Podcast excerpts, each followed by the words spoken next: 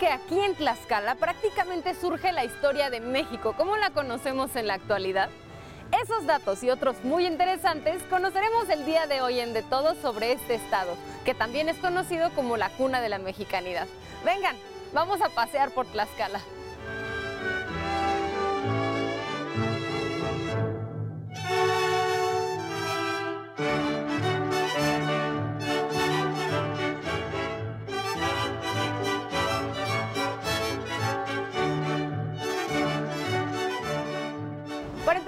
Conocer Tlaxcala es necesario saber dónde se ubica y qué significa. Para eso están aquí con nosotros unas letras monumentales en el centro, en el mero centro de Tlaxcala, que fueron realizadas por el maestro José Luis Vázquez. ¿Cómo estás, José Luis? Muy bien, gracias y gracias por la invitación. Muchas gracias a ti por acompañarnos y por compartirnos un poquito de la historia de Tlaxcala a través de tu obra de arte, esta obra que está aquí en el centro de Tlaxcala, no solo adornando la plaza, sino también contándole a todos los visitantes un poco de tu tierra. Lo que quisimos plasmar en estas letras monumentales eh, fue la cultura prehispánica. Yo lo, llamo un homenaje a mis antepasados y plasmamos toda la historia prehispánica. De hecho son cuatro letras, las cuatro primeras es con iconografía prehispánica y las últimas cuatro ya son de tradiciones y, y costumbres de acá del estado de Tlaxcala. ¿Cuánto tiempo te llevó elaborar este proyecto? Eh, estamos hablando de dedicándole 10 horas diarias, aproximadamente 14 meses. No fue trabajo de una sola persona, fuimos 6, 7 más o menos, los que estuvimos trabajándole 10 horas diarias para lo- lograr sacar adelante este proyecto. Ah, esto es muy importante saberlo porque efectivamente el trabajo es un trabajo muy detallado, muy precioso y es un trabajo entonces de mucha gente también. O sea, hay un esfuerzo colectivo. Sí, así es, todo el proceso de este trabajo, todo el proceso de la talla y, y en sí del proyecto en, en sí es hecho 100% a mano. ¿Y cómo está conformada la obra? Si eh, hablamos de el- los elementos iconográficos, la primera letra está conformada por lo que es- era la organización social eh, en la época prehispánica. Está conformada por los cuatro escudos de los cuatro señores. Eh, en la época prehispánica, Tlaxcala se conformaba de varios señoríos, pero los principales eran cuatro, que eran los que tomaban decisiones en cuanto a acuerdos, alianzas, guerras, todo eso. Entonces en la primera letra están plasmados los cuatro escudos con sus respectivos tlatoanis o rey, rey de, cada, de cada señorío. En la segunda letra, que es la L, está plasmado lo que es este Xcotencatl, nuestro máximo guerrero tlaxcalteca que tenemos. Está plasmado el sacrificio de Tlahuicole, el hombre ave y el hombre jaguar, y en la parte de abajo está plasmado parte de lo que fue el mercado de Cotelulco. En la letra A tenemos la, ya este, avocación a las festividades en, honor al dios Camaxtli y guerreros representando las guerras floridas que se celebraban entre aztecas y tlaxcaltecas. ¿Quién es el dios Camaxtli? El era el dios principal de acá de, la, de, la- de los, de los indígenas tlaxcaltecas. Y, y en la letra X cerramos la etapa prehispánica, igualmente con guerreros tlaxcaltecas y algunos, algunas imágenes iconográficas de la historia. Y en la parte central cerramos con el- la llegada de Cortés, siendo recibido por Xicoténcatl el Viejo. Ahí cerramos esa parte prehispánica y posteriormente las últimas cuatro letras tienen lo que es tradiciones y costumbres de acá.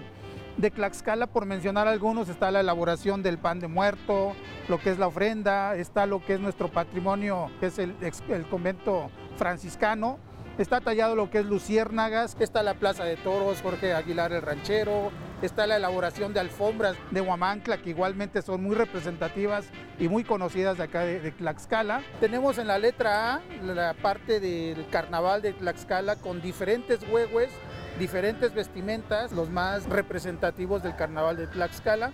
En la letra L, la última L, está plasmado lo que es la charrería, que igual es muy arraigado ese tema acá en Tlaxcala, y en la parte de abajo está lo que es las corridas de toros, lo que es la tauromaquia. Y cerramos con la última, nuestra artesanía representativa, muy de acá de, nosotros los tlaxcaltecas, como son los títeres de Huamancla, están los, el barro de Aclapa, textiles de Contla, está la talavera de San Pablo del Monte, y no podía faltar lo que es la madera tallada, representada con un bastón de mando, que era el símbolo que, que portaban los, los tlatoanis o los jefes de cada tribu. La base de las letras es una fusión de la, de la serpiente emplumada con el jaguar que están representados en la zona arqueológica de Cacaxtla. Okay, vemos que además las letras están ubicadas aquí en el centro de la plaza. Esto fue parte de tu proyecto. Cuando lo presentaste, ¿qué es lo que ideaste? Realmente lo que yo quise plasmar es, es un homenaje a mis antepasados. Me siento orgulloso de mis orígenes y creo que ahí está el resultado. José Luis, ¿nos puedes contar un poco acerca de la manera en la que elaboraste junto con tu equipo cada uno de los detalles de las letras, la técnica que utilizaron? Porque la verdad es que todo se ve perfectamente detallado, me imagino. Bueno, ya dijiste un trabajo de 14 meses, imagínense. Eh, realmente en sí la técnica es tallado 100% a mano, con formones y gurbias, lijas. El material, la madera es cedro. La protección que se le dio, yo las entregué con un barniz barniz mate. El ayuntamiento se encargó de buscar a una persona que, que las encapsulara para protegerlas del clima. ¿Y cómo cuánto pesan? Eh, si hablamos en conjunto, ya todo el, todo el proyecto, pues estamos hablando alrededor de media tonelada más o menos. José Luis, ¿y cómo las trasladaron para acá? ¿Aquí armaron el completo de las letras o se armó todo en el taller y luego lo trasladaron completo? ¿Cómo fue? Eh, de hecho, las, las letras son desmontables. Entonces, para trasladarlas del taller para acá se trasladó por, por partes, pues ya este se armó por completo, pero todo es desarmable.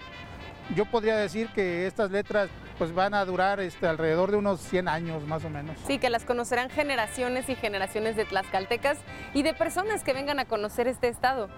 Sí, así es. ¿Qué significa Tlaxcala? Lugar de tortilla o pan de maíz, ese es el significado de, de la letra de la palabra Tlaxcala. Ok, entonces aquí tenemos en grande el nombre de este estado. Así es. Con mucho orgullo hecho por un tlaxcalteca. Sí, así es, ya es, ya son muy representativas igual de acá de, del estado y también mencionar que está considerada la artesanía más grande acá del estado. Eh, por las dimensiones de, que tienen las letras. Ok, bueno, pues muchísimas gracias. No, mucho gusto y este, bienvenidos.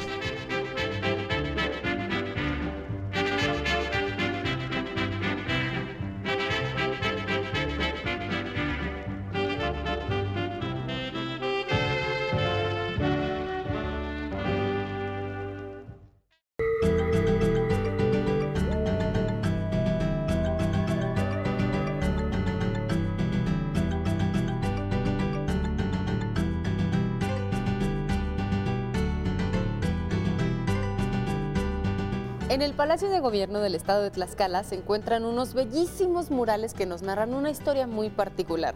Y Armando, que es un experto en este tema, nos va a platicar un poquito al respecto porque es un lugar que tenemos que conocer cuando visitemos Tlaxcala. ¿Cómo estás, Armando? Hola, pues mi corazón se siente muy contento de estar aquí. Oye, a ver, cuéntanos, primero que nada, ¿quién es el artista de estos fascinantes murales? Bueno, él es originario de un municipio que se llama Contla de Juancoamatzi se llama el maestro y muralista Desiderio Hernández Ochitiotzi. Él fue quien plasma eh, mediante esta técnica que se llama al fresco la obra mural. Es una obra bastante grande, ¿cierto? Sí, pues imagínate, empezó a pintarla, empezó a iniciar a pintarla aproximadamente en 1957 y termina en el 2007. Son más de 250 metros cuadrados de pintura mural eh, que dan testigo eh, a lo que se llama la historia de Tlaxcala y su contribución a lo mexicano. Ah, eso es lo que nos narran estos murales. Efectivamente, son diferentes escenas que desde que hay migraciones de un lugar que se llama Chicomostoc, guiados por su dios Kamashli, salen en un peregrinar para buscar la tierra prometida. Pasan por diferentes lugares como el lago de Texcoco, lo que le llaman eh, la sierra de Tlaloc, hacia las montañas, el Popocatépetl, el Ixtaxihuatl, y luego llegan aquí a Tlaxcala.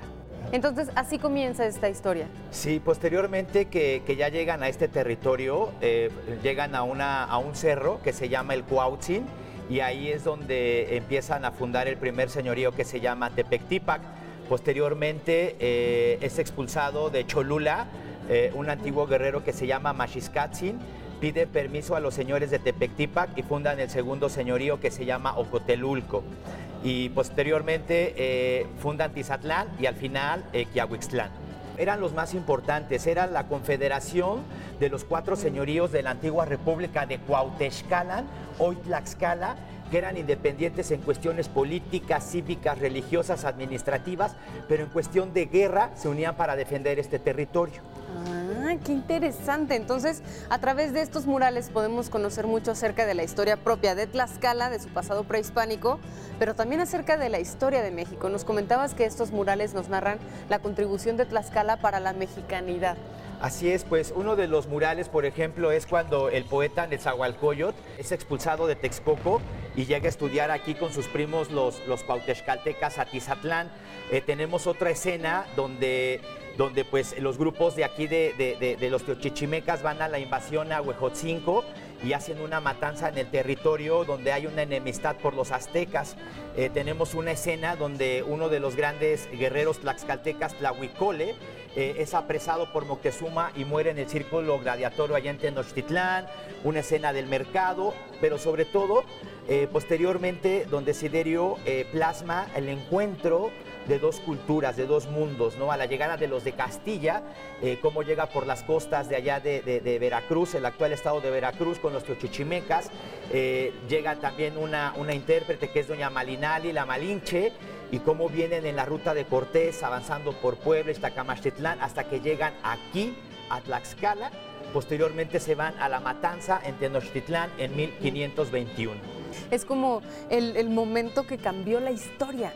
Sí, porque cae en una de las culturas madres sobre Egipto, sobre los mayas, los incas, pues el imperio azteca, la cultura azteca, eh, pues es, es, gracias a esa, a esa unión que, que, no solamente son los grupos que habitaban aquí, sino que ya traían grupos eh, totonacos, grupos eh, de otras culturas que se, que se complementan y se juntan para ir ya a derrocar a este, este imperio, como, como le llamaban azteca, que es solo una cultura de más de no 300 años, y, pues bueno, antes ya existían otros grupos. Y en este mural entonces observamos estos, estos cuatro señores que representan lo que ya nos explicó Armando, con los cuatro señoríos, pero también hay otros momentos importantes en este mural que podemos observar, por ejemplo, eh, la, la exhibición de los productos gastronómicos de la región. Pues sí, desde hace 500 años sigue vigente el sistema Milpa, el sistema Metepantle, el sistema Milpa con su flor de calabaza, con el frijol que le aporta nitrógeno, con el chile de milpa, que ahora le llaman chile poblano, pero era el chile de milpa. Tenemos también los frijoles, los ayocotes, el choconostle, lo que es el hongo del maíz, que es el cuitlacoche, y que forman parte 500 años después de la gastronomía tlaxcalteca y de la región. Incluso aquí en el mural podemos ver una escena de un comal, de un comali en donde le está haciendo una prueba a manera de que cuando suena el comal, depende cómo suene, quiere ver si va a tener un buen funcionamiento o si ya está roto. ¿Y cómo concluye esta obra? ¿Cuál es el momento final que nos narran estos murales? Sí, pues posteriormente es algo que le llaman, eh, eh, una vez que ya llega lo que le llaman la invasión, la conquista, posteriormente a partir de 1591 mandan a 400 familias a la evangelización hacia el norte, llegan hacia llegan a lo que es Bustamante, en Nuevo León, llegan a Texas, Nuevo México, a Mixquitic, en San Luis Potosí y comienzan la evangelización para que posteriormente culmina la obra en algo que le llaman eh, el, mural del siglo de las luces, en donde eh, a la par pues se encuentran en Europa también ciertos movimientos políticos, aquí en México también, eh, posteriormente termina con con un personaje tlaxcalteca que quiero mencionar, que es Felipe Santiago Chicotencat, que es un, tlaxcalteca que defiende el palacio de, de Chapultepec y es como va terminando en ese periodo de la historia su obra magna. ¿Cómo pueden las personas visitar este espacio para conocer los murales y escuchar toda la historia completa? Porque me dice Armando que el recorrido largo, o sea, el completo dura como cuatro horas, pero también hay unos más cortos. Sí, normalmente los guías aquí de los murales, ustedes pueden visitar eh, aquí en el centro de Tlaxcala, en la Plaza de la Constitución, antigua Casa de Cortés, en los guías llegan a las 10 de la mañana y se puede dar servicio hasta 5 de la tarde. Eh, vengan con guías certificados y ellos aquí les dan el recorrido en los murales y puede durar de 40 minutos a una hora, un recorrido corto y ya una versión larga se extiende hasta 4 horas. Ok, muchísimas gracias Armando. Ya sabemos que entonces es una parada obligada para conocer un poco más acerca de Tlaxcala. Los esperamos.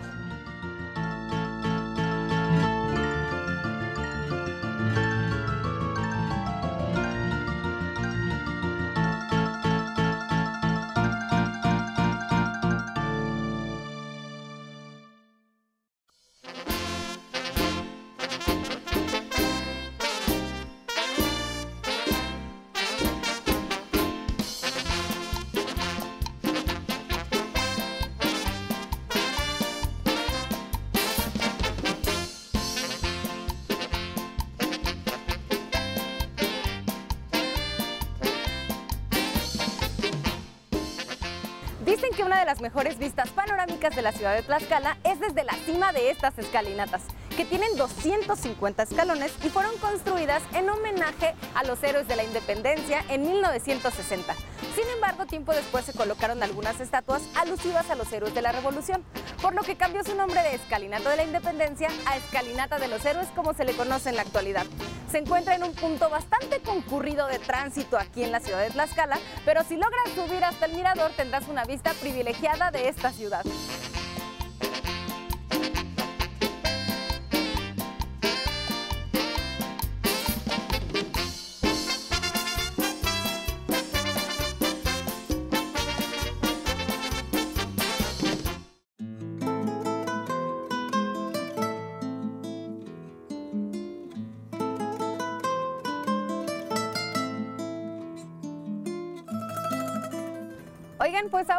Con Gustavo en un espacio único y muy, muy bello aquí en el mero centro de Tlaxcala. ¿Dónde estamos, Gustavo? Estamos aquí precisamente en lo que es el exconvento franciscano. Hoy es el conjunto conventual franciscano y catedralicio de Nuestra Señora de la Asunción. En 1925, que fue realmente cuando se empezó a construir este espacio, pues costaba de lo que son los, este, los huertos era el hospital antiguo y bueno, lo que es la, parte de lo que es el convento franciscano. Entonces, anteriormente todo este espacio era el convento. Bien, anteriormente aquí era el, el lugar de los chalquihuites. Sí, este lugar era una zona lacustre donde por haber mucha agua precisamente estaban los huertos, estaba el convento y voy precisamente lo que es el convento franciscano. ¿Y qué es en la actualidad? En la actualidad, pues bueno, hoy ya fue patrimonio del inmaterial de la, de la humanidad eh, por la UNESCO y bueno, es el conjunto conventual franciscano y catedralicio de Nuestra Señora de la Asunción. Quiero decirte que este espacio, este espacio, por ejemplo, donde estaban los basamentos, lo que podemos ver en este caso de lo que es la fachada del convento franciscano, eran realmente lo que eran las piedras de los basamentos. En este espacio fue construido precisamente esa fachada con esas piedras de ese basamento. Ok, entonces lo que estamos apreciando es el sincretismo que caracteriza a Tlaxcala. Claro, ese sincretismo religioso que tenemos acá, no hay que olvidar que Tlaxcala es cuna de la evangelización. Precisamente aquí en la parte de adentro del convento franciscano, en lo que es la parte de la iglesia, podemos encontrar la primera pila bautismal donde fueron bautizados los primeros señores de la antigua República de Tlaxcala, ¿sí? de Tlaxcalyan, hoy Tlaxcala.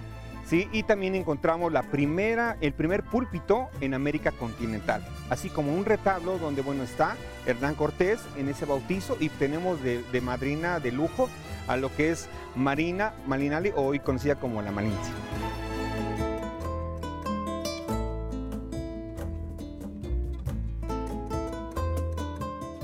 En este espacio, pues como ustedes podrán ver, tenemos lo que es, a diferencia de todas las demás iglesias, encontramos la torre campanario alejada de lo que es el, cuerpo principal de lo que es hoy la iglesia.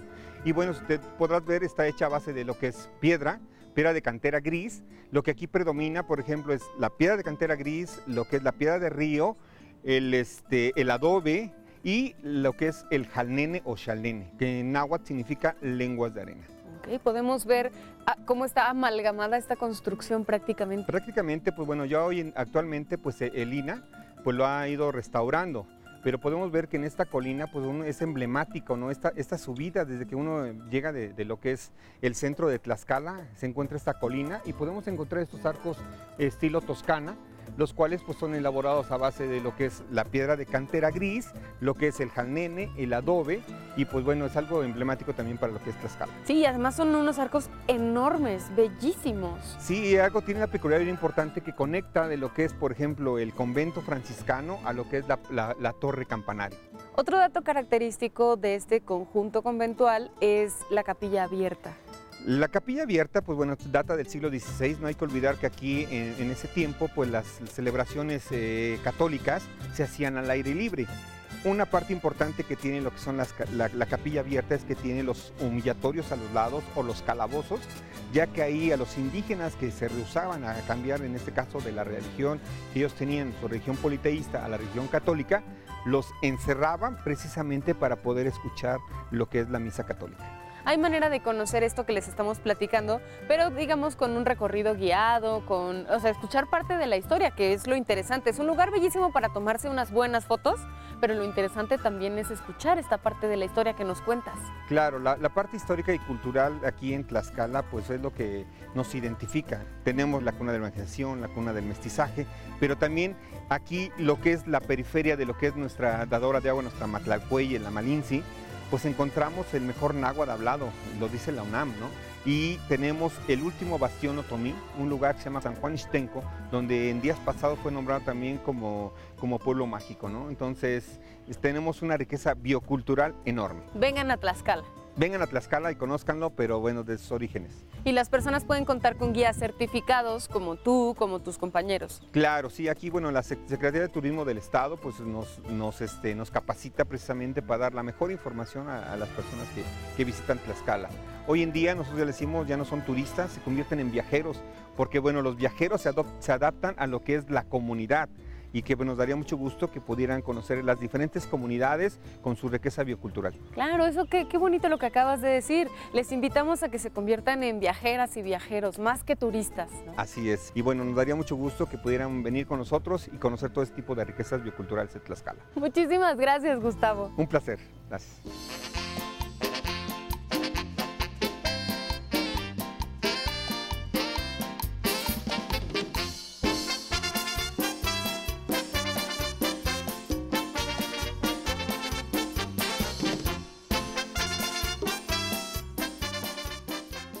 Tlaxcala tiene mucha historia y cultura. Conocerla nos ayuda a comprender mejor quiénes somos las y los mexicanos. Nos despedimos, pero recuerden que tenemos redes sociales. Síganos y escúchenos en Radio IPN en el 95.7 de FM. Tlaxcala es tan maravillosa que no creerás que existe.